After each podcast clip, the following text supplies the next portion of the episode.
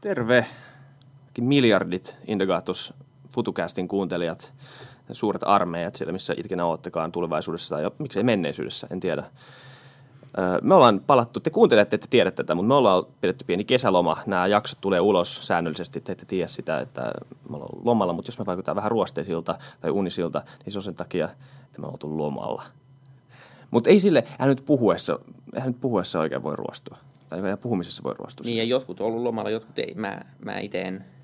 Mä vielä odotan sitä, että onnistuuko se vai sä ei. Sä lupasit mulle, että sä menet lomalle. Joo, mutta mä, se, no, joo, se, se meni klassisesti pieleen. Okei. Okay. Mutta onko mennyt hyvin kesä kuitenkin? Oh, joo, erittäin hyviä juttuja. Hyviä juttuja tapahtunut, tapahtunut ja tota, kiva olla taas nyt sorvin ääressä tekemässä, tekemässä tätä. Tämä on kyllä tämä on aina yhtä hauskaa. Ja... Mm. Joo, ja meillä on Samuel Happonen. Mä sanoin sun nimen oikein. Tämä on ollut elinikäinen ongelma meidän kanssa. Mä sanoin sun etunimen väärin, mutta tällä kertaa se meni oikein. Eli meillä on uusi äh, tota, äh, tuottaja. Tuot, joo, se on hyvä. Niin. joo. Jos joku kysyy bileissä, mikä sä oot tuottaja. Joo, joo. ei, ei paha. Futukäsi uusi tuottaja. Tervetuloa mukaan. Happonen. Yes, Velho.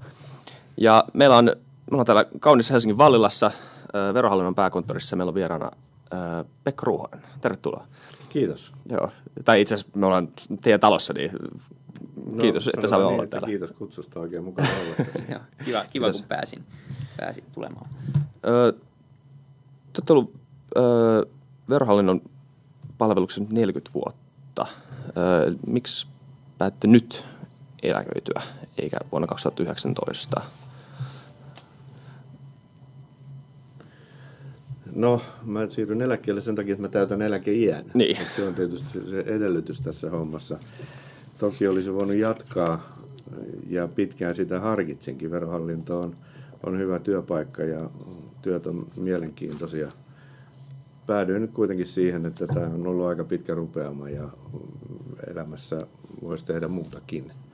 Eli hyvin henkilökohtaista syystä mm. sanotaan näin. Okay, joo. Onko jotain tiettyjä jo suunnitelmia, mitä, mitä tämän jälkeen, vai onko enemmän, no enemmän on, vielä? mutta ne ei ole vielä julkisia. Ne ei ole julkisia, joo. joo, kyllä. Kalastusta. miten näin pitkän ajan aikana kuitenkin, niin asiat on ehtinyt varmaan aika paljon muuttua, niin, niin miten sun näkökulmasta niin verohallinto tai, tai Suomen verotus ja ylipäätänsä maailma on tässä tämmöisessä näkökulmassa muuttunut 40 vuoden aikana? No verohallinnossa ollaan tietysti aina kiinnostuneita taloudesta ja talouden ilmiöstä ja ansaintamalleista ja, ja niin edelleen. Ja jos sitä ajatellaan, niin, niin kyllähän tässä jaksossa niin taloudellinen toiminta on muuttunut hyvin paikallisesta ensin alueelliseksi ja sen jälkeen kansalliseksi ja nyt viime vuosina erittäin globaaliksi, ihan riippumatta yrityksen tai toiminnan volyymeista tai koosta ja, ja niin edelleen. Että voi sanoa, että etäisyydet ja lokaatiot menettää ja ovat jo menettäneet merkityksensä. Tavaroiden ohella palveluita tuotetaan enemmän ja ehkä joskus jopa palveluiden sijasta tai tavaroiden sijasta tuotetaan palveluita. Ja tietysti verohallinto on tässä ajassa muuttunut sitten vastaavasti, muuttanut toimintaansa siten, että, että näihin haasteisiin, mitä tämä muutos on verotukselle aiheuttanut, niin on voitu vastata. Joo. Kyllä, me tullaan ottaa noihin kiinni noihin, noihin muutoksiin ja, ja myös siihen, mitä, mitä tämä muutostahti tulee olemaan tässä, tässä tulevaisuudessa nyt ja, ja vähän spekuloida siitä, että miten, miten ja, ja pystyykö ylipäätänsä niin nyt verotusjärjestelmä niin kuin mukautumaan, mukautumaan sitten muuttuvaan maailmaan. Mutta mut me voidaan mennä aika suoraan nyt tämmöisiin niin isompiin verotuksellisiin kysymyksiin ja, ja tota, me ollaan nyt melkein joka jaksossa maalattu tämä sama skenaario, mutta, mutta se on kuitenkin semmoinen skenaario, mistä meidän mielestä sit puhutaan liian vähän ja me halutaan herättää ihmisiä, että, että tämä on ainakin oikea mahdollisuus ja, ja meidän pitäisi jotenkin valmistautua siihen. Ja me ollaan puhuttu paljon siis massatyöttömyydestä, joka, joka on, on aito riski, kun, kun aletaan robotisoimaan ja, ja kun tekoäly tulee vahvemmin. Ja, ja kun meillä on iso osa väestöä jossain vaiheessa, joka ei pelkästään ole työtön, mutta myös erittäin vaikea työllistää, niin, niin miten meidän, tota, jos mietitään nykyisverojärjestelmää etenkin, niin, niin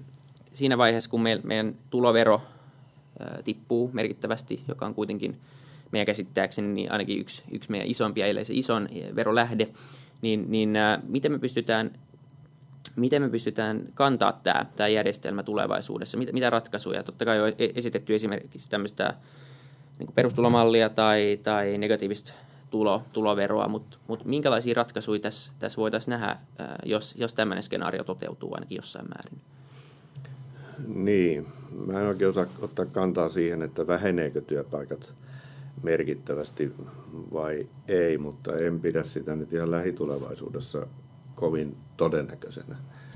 Ja vaikka nämä jossain määrin käviskin, niin, niin kyllä mä näkisin, että se pikemminkin tarjoaa tilaa uusille innovaatioille, kun, kun niin kuin merkittävästi rasittaa meitä. Tämä perustulokeskustelu on hiukan toinen asia. Et siinä on oikeastaan niin kuin kysymys siitä, että miten tätä nykyistä osin päällekkäistä ja vähän eri suuntiinkin vetävää tukiviidakkoa voitaisiin yhdenmukaistaa. Ja, ja siinä varmaan se yksi ongelma on, että niin kuin sellaista neutraalia, kustannusneutraalia ratkaisua ei helposti löydy, vaan toisten edut perustulomallissa saattaisivat kasvaa ja toisten vähentyä ja sitä tietysti nämä nykyiset edunsaajat eivät halua hyväksyä. Eli pitäisi heidän mielestään – tason pitäisi säilyä samana tai mieluummin nousta, ja sellaiseen meillä ei ole varaa. Ja siinä mielessä mä en itse nyt sanotaan suoraan kauhean optimistisesti suhtaudu tähän, tähän mahdollisuuteen. Se, että miten se sitten toteutetaan, toteutetaanko se jakamalla rahaa vai, vai jonkun negatiivisen tuloveromallin kautta, niin, niin se on sitten oikeastaan niin kuin sekundäärinen kysymys, että kuinka, se menee. Mutta sitten isompi asia on tietysti tämä verotuksen rooli kaikkinensa tulevaisuudessa. Et kyllä kaikissa järjestäytyneissä yhteiskunnissa verotusta toimitetaan ja, ja niin kuin infrastruktuurin ylläpitäminen edellyttää yhteisiä varoja. Ja se tapahtuu verotuksen, pakollisen verotuksen kautta, että siinä ei voida ajatella mitään vapaaehtoisia järjestelmiä. Mutta se on sitten taas puhtaasti niin poliittinen arvovalinta, millä tasolla esimerkiksi tieverkosto tai hyvinvointipalvelut tai sosiaali- ja koulutuspalvelut halutaan pitää. Ja se taso taas tavallaan määrittää sen, että paljonko rahaa pitää kerätä. Ja siinä se on totta, että kun nykyisissä verotusmuodoissa verokannat ovat tai veropohjat ovat rapautumassa monellakin tavoin ja, ja tarvitaan sekä korjaavia toimenpiteitä näissä nykyjärjestelmissä että myöskin sitten ihan uusiakin tapoja. Kyllä. On toki, on toki siis vaikeaa arvioida todennäköisyyksiä kun katsotaan tulevaisuuteen etenkin näin isossa paradigman muutoksessa kuin joku tämmöinen massa-automaatio, massa-robotisaatio – mutta jos ö, niin hypoteettisesti ajatellaan, että tämmöinen skenaario voisi toteutua, niin minkälainen uhka tai no en edes maalaista tuommoisena, minkälainen tota, muutos se olisi vero, verohallinnon näkökulmasta? No se muutoshan on silloin globaali, että sitä ei voi arvioida oikeastaan vain niin kuin kansallisesti. Joo. Eh, verotus on perinteisesti pitkälti kohdistunut henkilöiden ja yritysten yhteenlaskettuihin tuloihin. Eli henkilön tulot vuodessa lasketaan yhteen ja siitä pistetään sitten verot maksuun. Ja nyt jos tämä on niin kuin sanotaan, on monia tekijöitä nyt nähtävissä. On nämä uudet teknologiat, on ihmisten tämän niin kuin työsuhteiden ja yrittäjyyden välisen rajan muuttuminen ja muut tämmöiset asiat, jotka indikoi sitä, että tämä ehkä tämmöinen perinteinen kerran vuodessa verottamisen malli ei ehkä joskus tulevaisuudessa toimi. Ja kyllä silloin varmaan taas ruvetaan miettimään, että pitäisikö verotuksen olla enemmän tämmöistä transaktiokohtaista. Että aina silloin, kun raha liikkuu, silloin verotetaan. Ja siinä silloin tietysti myöskin nämä uudet teknologiat voi olla merkittävästi apuna. Hmm. Verotuksen ylipäätänsä, niin sen kehittämisen tai sen olemuksen, niin sen pitäisi perustua siihen kuin veronmaksukykyyn ja verotuksen pitää kohdentua sinne, missä veronmaksukykyä kulloinkin on, jotta ne verot saadaan kerättyä. Ja kyllä esimerkiksi kiinteistöverotus on tässä hyvä esimerkki, että kiinteistöjä on vaikea piilottaa ulkomaille mm. ja sen takia niitä verotetaan Suomessa ja muuallakin maailmassa ja jossakin jopa huomattavasti ankarammin kuin Suomessa. Mm. Voiko olla, onko just tämä kiinteistövero, mikä tulevaisuudessa todennäköisesti nousee, kun työpaikat ja vastaavanlaiset liikkuvat osat? No, kyllä se varmasti nousee, mutta se ei ratkaise tätä koko ongelmaa. Ei, niin. et, et, kyllä mä näkisin niin, että et varmasti me joudutaan jollakin aikavälillä Tämä vuosikohtainen tuloverotushan perustuu myöskin ajatukseen tästä niin kuin progression oikeudenmukaisuudesta, että mitä enemmän tienaat, sitä enemmän maksat myös suhteellisesti. Ja mä kyllä veikkaisin, että me joudutaan siitä luopumaan, koska jos me luovutaan vuosikohtaisesta verotuksesta, niin silloin tämä progression toteuttaminen ei ole enää mahdollista. Okay. Kyllä joo, ja, ja siis äh, tässä on esitetty eri ratkaisuja tähän, ja, ja on esitetty, että esimerkiksi kulutuksen verottaminen niin kuin paljon selkeämmin voisi olla niin kuin, äh, paljon yhdenmukaisempi järjestelmä, koska loppupeleissä se, että jos sä, jos sä tienaat rahaa, niin, niin se on yksi asia, mutta se, että miten paljon sä kulutat resursseja ja miten paljon sä käytät palveluita, niin, niin se on esitetty, että se on paljon niin kuin tarkempi mittari siitä.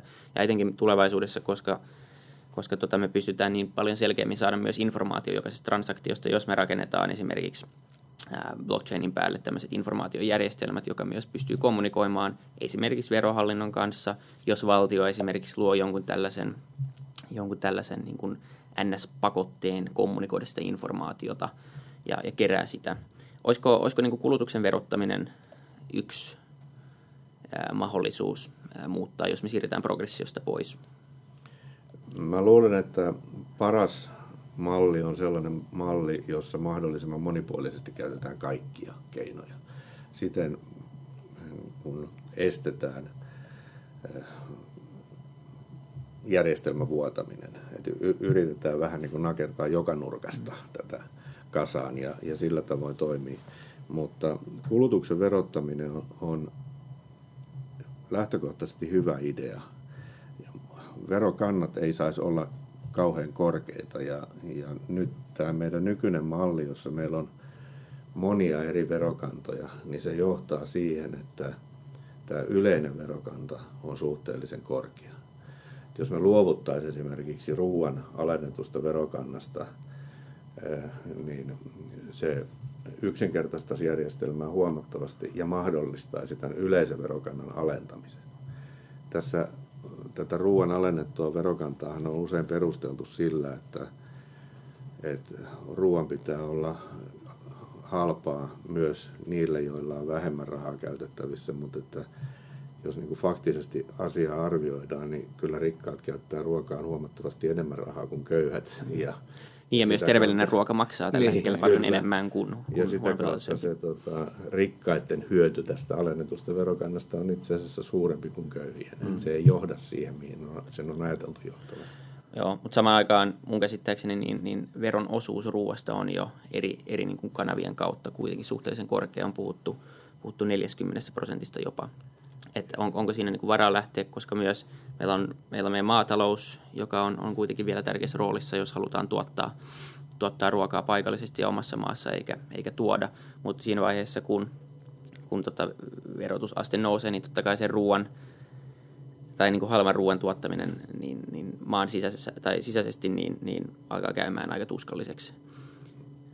Joo, mä en mitenkään halua nyt tässä ryhtyä kamppailemaan ruoan arvonlisäveron kannan nostamisen puolesta. Mm. Mainitsin sen vain yhtenä esimerkkinä siitä, että, että järjestelmä olisi terveempi, jos se olisi mahdollisimman neutraali siten, että eri toimialoja ja eri tuotteita ja, ja eri ansaintamuotoja kohdeltaisiin arvonlisäverotuksessa samalla lailla.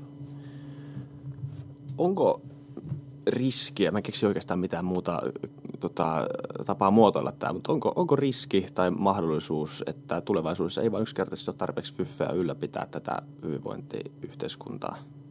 Niin ehkä pienen lisäyksen ainakin semmoinen tietty transitiovaihe niin. ää, ennen kuin, mitä ollaan spekuloitu, että, teknologia pystyy myös ää, halpuuttamaan palveluita ja tuotteita aika paljon ja myös niin kuin silloin valtion ylläpitämään infraa.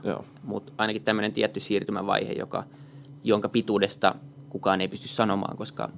Tai alkamis. Niin, ja edes alkamisvaiheesta se on tietyllä tapaa käynnissä jo, mutta mut missä skaalassa, niin mm. aina hankala arvioida. Totta kai sellainen riski on, ja, ja varsinkin tämmöisessä pienessä maassa kuin Suomi, joka on hyvin riippuvainen, sen hyvinvointi on riippuvainen siitä, että meillä on menestyviä vientiyrityksiä. Kotimarkkinat ei tätä maata pysty millään elättämään. Ja hienoa nähdä, että, että Suomen vienti alkaa nyt olla monilla ihan kokonaan uusilla alueilla ja, ja sitä kautta niin kuin hyvinvointia saadaan tänne. Tietysti niin kuin, suu täytyy laittaa säkkiä myöden, mutta näyttää siltä, että Suomessa niin kuin Pohjoismaissa yleensäkin kansalaiset ovat valmiita kohtalaisen korkeaan veroasteeseen, koska kokevat, että saavat myöskin niin vastinetta niille rahoilleen. Ja se on mun mielestä hyvä asia. Ja siinä mielessä niin kuin meille hankalia ovat kaikki tällaiset valtioiden väliset verokilpailuasiat ja muut, koska täällä näillä korkeilla veroilla rahoitetaan myöskin tätä hyvinvointia. Ja sitten taas monissa huomattavasti alhaisemminkin verotuksen maissa veronmaksumoraali ei ole läheskään sitä luokkaa kuin Suomessa. Hmm.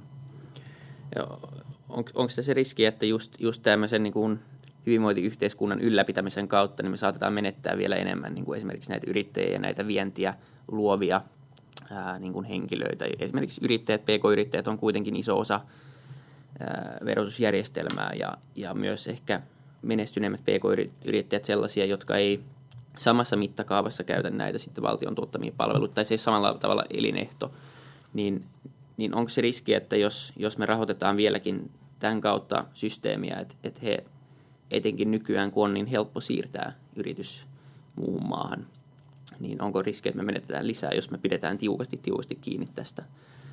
No kyllähän se tietysti mahdollista on, ja varmasti sitä mukaan, kun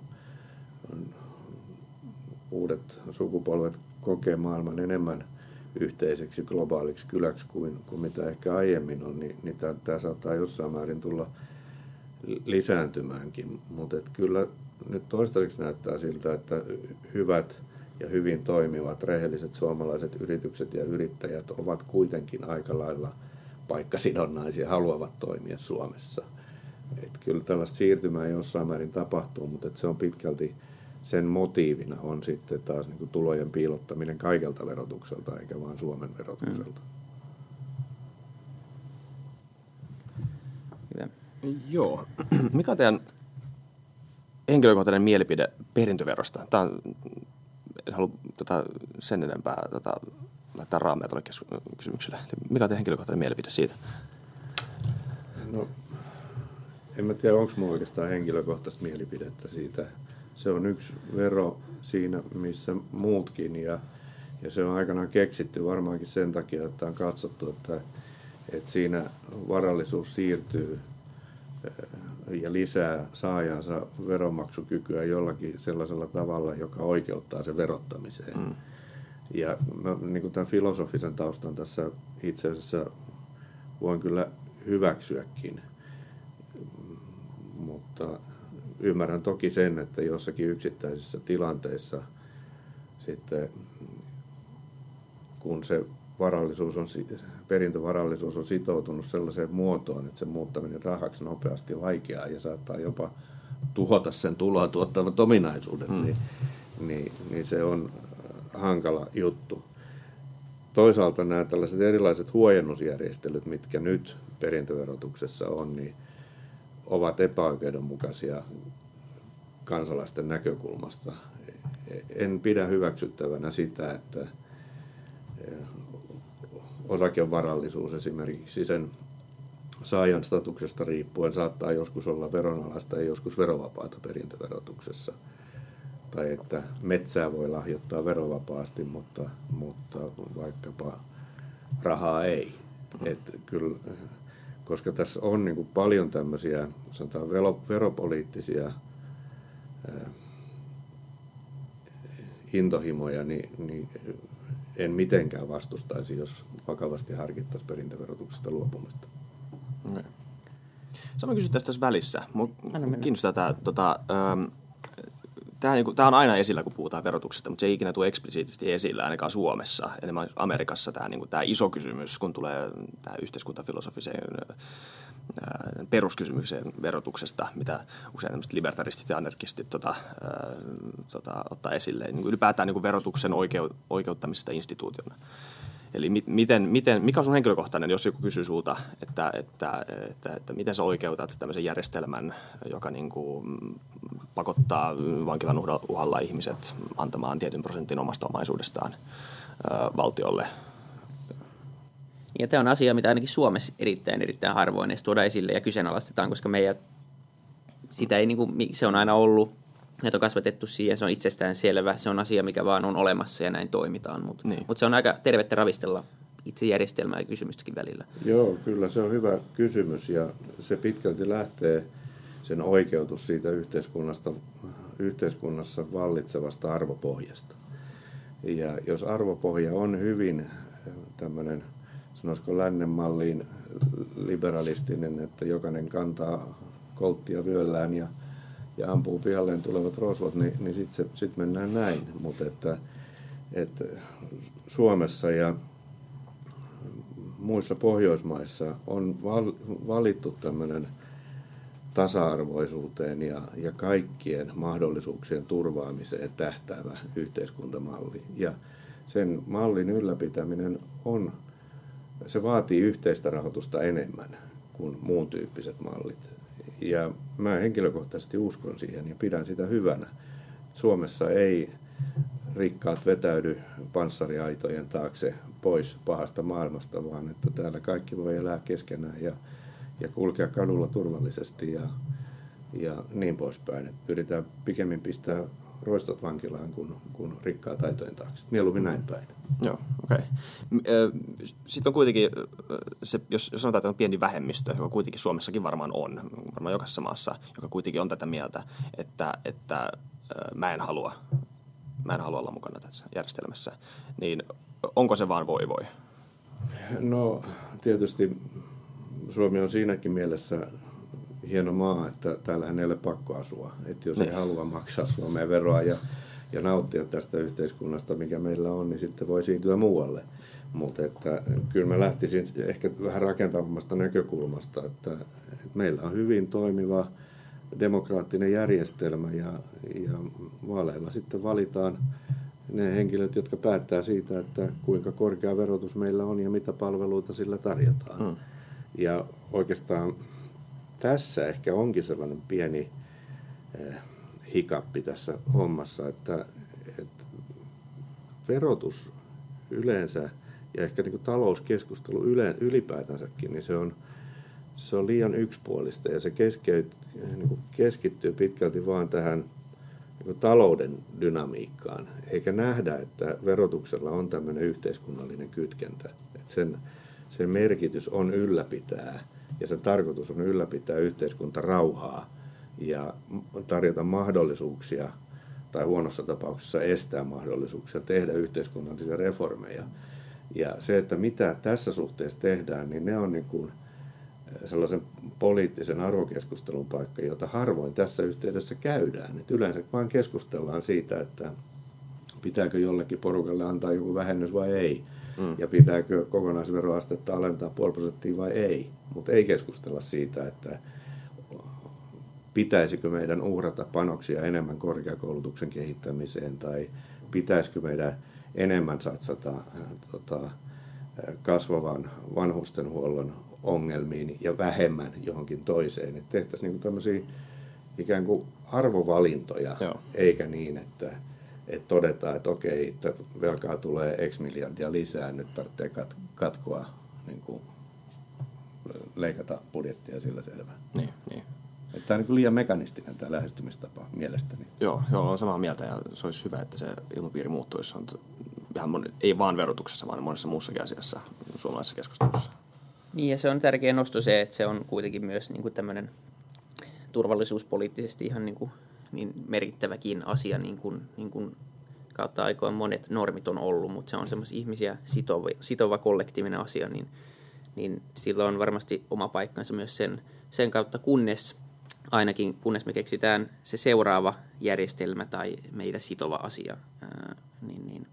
Jos mennään vielä hetki niin kuin siihen verotuksen innovoimiseen ja mitä, mitä ratkaisuja me voitaisiin löytää. Mä luulen, että tämä on niin kuin erittäin kiinnostava ja musta tuntuu, että tähän ehkä ei ole vielä pystytty ihan niin kuin vastaamaan, että miten me etenkin tämmöisessä niin kuin huonommassa skenaariossa pystytään varmistamaan. Niin mitä muita ollaan, ollaan mainittu tiettyjä, tiettyjä asioita, mutta tota,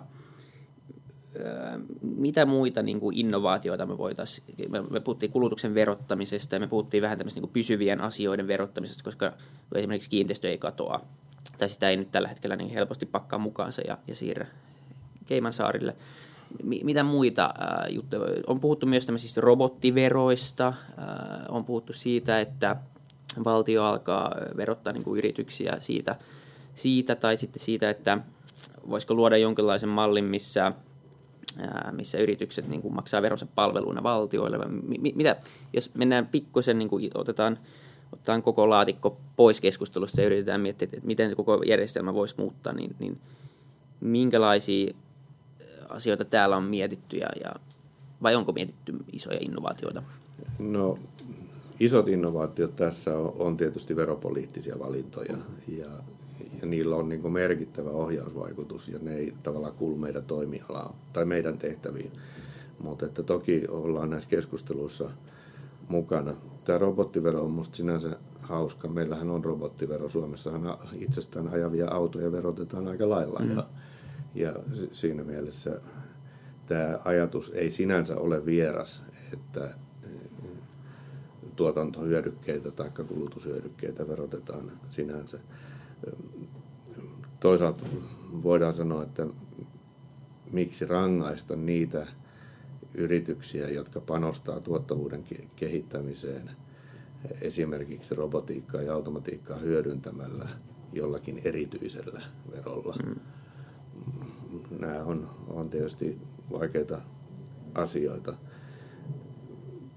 Kyllä mä oikeastaan sanoisin vielä uudestaan sen, että että verotus pitää kohdentaa sinne, minne se on mahdollista kohdentaa.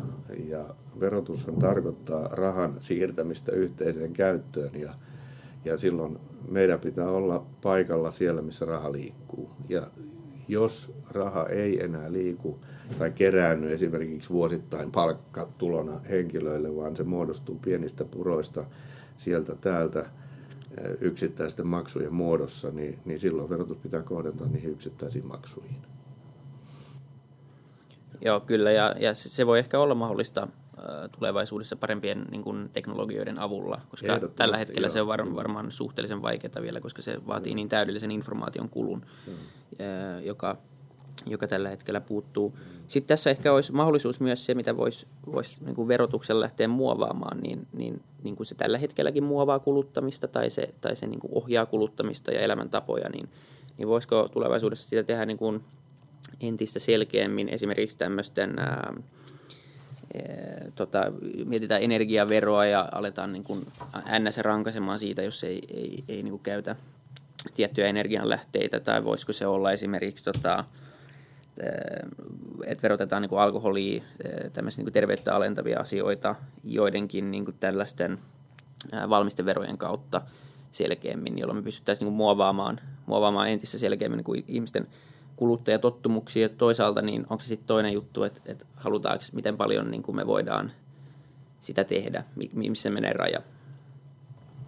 Joo, toi on hyvä kysymys ja mun täytyy sanoa, että mä en kauheasti usko siihen verotuksen eh, mahdollisuuteen toimia kansalaisten kasvattajana. Että kyllä se, se on vähän niin kuin tuohon tuomittu tie. Toisaalta on perusteltua kyllä, että esimerkiksi tupakkaa verotetaan ankarasti, koska se aiheuttaa valtavasti kustannuksia yhteiskunnalle ja on tietysti kohtuullista, että, että ne, jotka sen kustannuksen meille muille tupakoimattomille veronmaksajille aiheuttavat, niin myöskin osallistuvat vähän suuremmalla panoksella siihen. Et, kyllä näin. Näiden haittaverojen tarkoitushan ei sinänsä ole alun perin ollut kerätä veroja, vaan nimenomaan saada aikaan tällaista ohjausvaikutusta. Mutta niin kuin sanottu, niin parempi on niin, että kaikkia verotetaan vähän, kuin että joitakin yksittäisiä asioita verotetaan paljon. Mm. Lähtökohtaisesti näin. Mm. Yes. Kyllä. Öö, niin tämä ehkä to, liittyen tuohon just edelliseen kysymykseen, se on ehkä vähän vaikea määritellä, öö, mutta tota, öö, ja te mainitsittekin jo, että siinä, että ei, ei, ei tämmöisen verotuksen kyky ohjata ihmisen käyttäytymistä tai kasvattaa ihmistä, niin kuin te sen muotoilitte, on rajattu. Mutta tota, missä se raja sitten menisi? Se on ehkä vähän vaikea vastata noin avoimeen kysymykseen, mutta siis onko... Öö, niin, en mä tiedä. E, onko tuossa mitään järkeä tuossa kysymyksessä? Missä se raja menee? En mä tiedä. no, mutta jos otetaan esimerkiksi vaikka nämä yritystuet, niin, niin siellähän on niin toivottu, että, että tukemalla tietyn toimialan yrityksiä tai tietynlaista toimintaa yrityksissä ne saataisiin menestymään paremmin. Mm.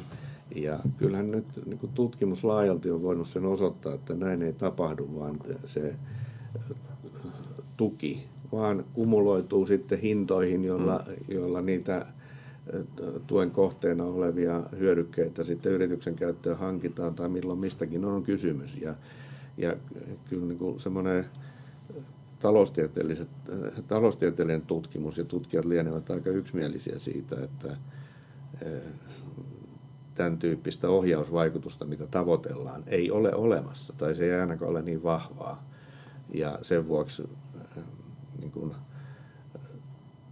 ei-poliittisissa piireissä laajalti ajatellaan juuri niin, että verotuksen pitäisi olla mahdollisimman neutraalia ja ei pitäisi edes tavoitella tällaista ohjausvaikutusta. Mm. Mutta sitten on tietysti nämä poliittiset realiteetit aina, että eh, meillä on eduskuntavaalit joka neljäs vuosi ja, ja meillä on erittäin vahvoja sidosryhmiä, jotka vaikuttavat ja, ja haluavat edistää tietenkin omien jäsentensä ja oman tahonsa hyvinvointia ja sitten kyllä voi sanoa, että kyllähän tämä kehitys on ollut pikemminkin päinvastaista viime aikoina. Että näitä on lisätty näitä tukia eikä vähennetty. Mm.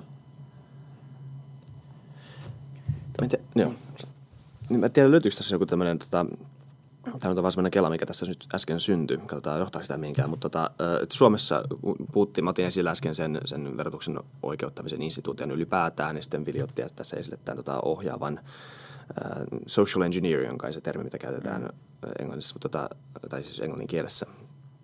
Mutta Suomessa tämmöiset tota, poliittiset, veropoliittiset päätökset, niin Suomessa on niin laaja hyvinvointiyhteiskuntajärjestelmä ja niin pieni verokanta, niin onko, voisiko sanoa, että Suomessa on vähän vaikea tehdä tämmöisiä täysin arvopohjaisia veropoliittisia päätöksiä, vai pitääkö siinä olla tiet, ainakin hip, ripauspragmatiikkaa mukana joka kerta? Niin, kyllähän se tietenkin on niin, että eihän niitä ihan voi tuolta niin taivaasta repiä, niin. vaan että totta kai ne pitää, niin kuin esimerkiksi jotkut palvelut, ne pitää rahoittaa. Mm. Ja usein ollaankin sitten valintatilanteessa. Mm.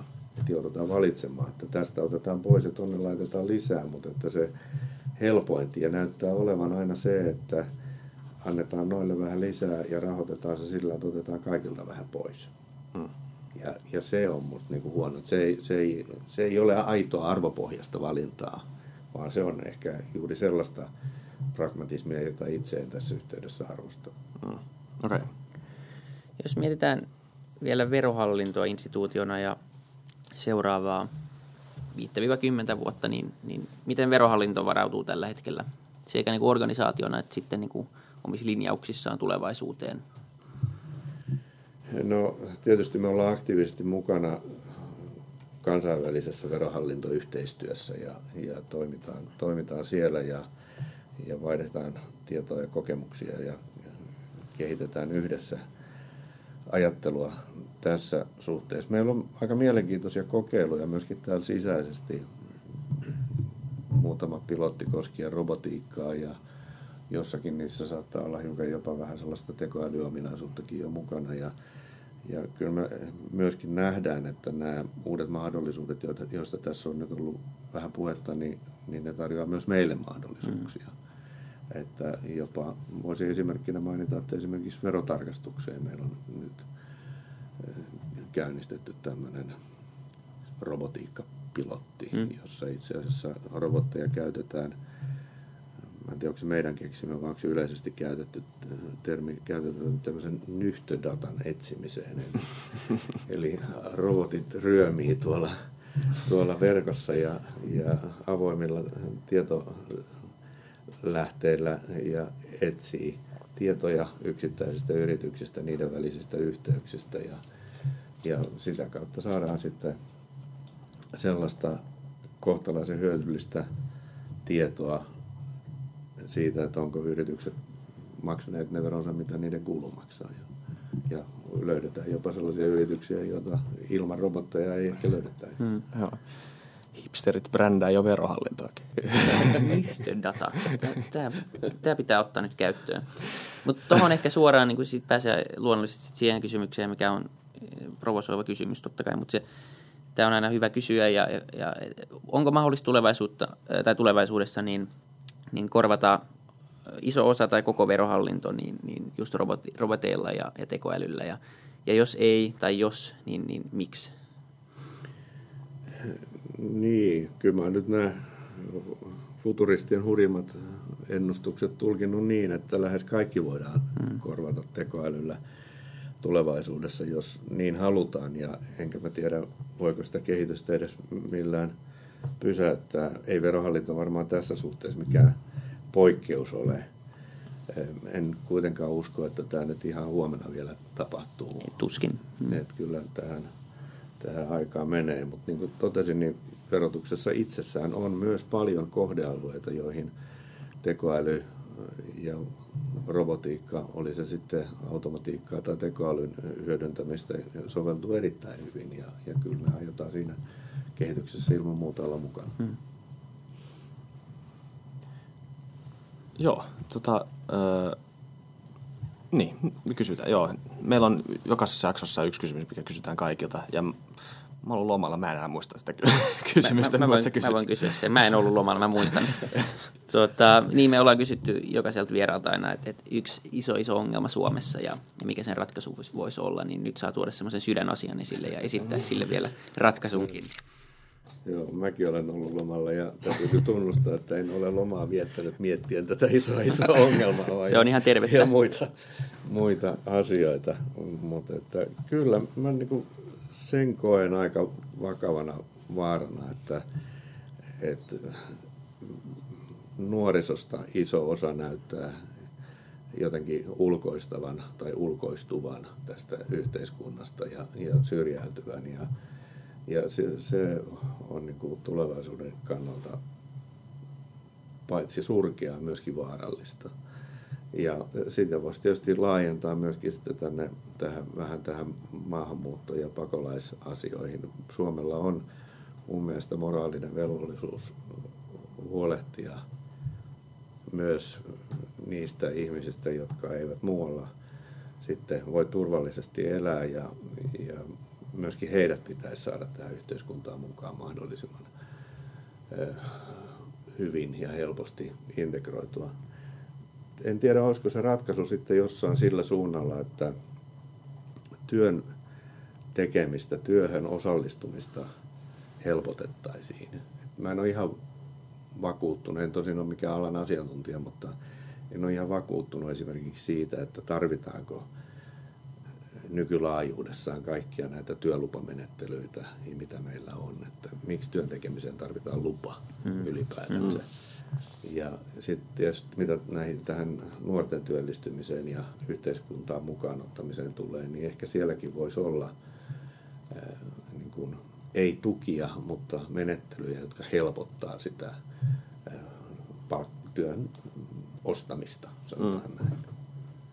Ja tässä suhteessa positiivista kehitystä on kyllä tapahtunutkin, että kyllä tämä niin kuin yrittäjyyden ja perinteisen palkkatyön välinen raja niin verotuksessa kuin muutenkin on selvästi hämärtymässä. Ja minusta se on positiivinen asia.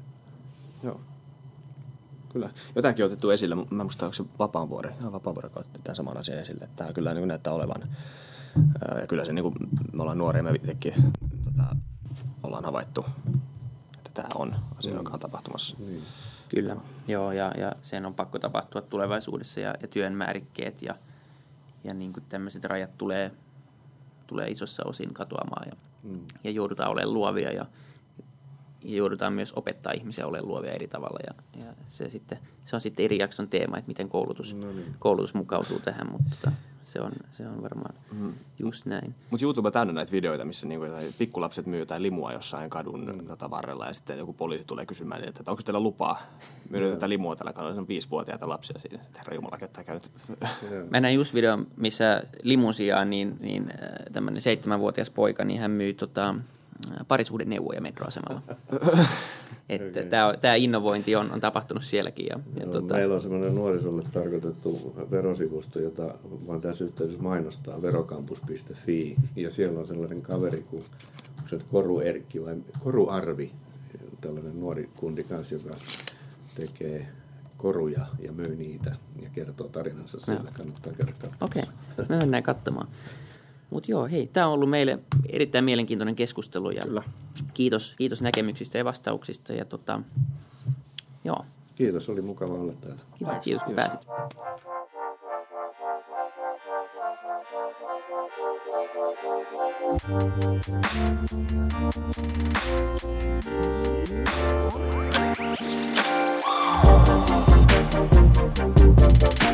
Thank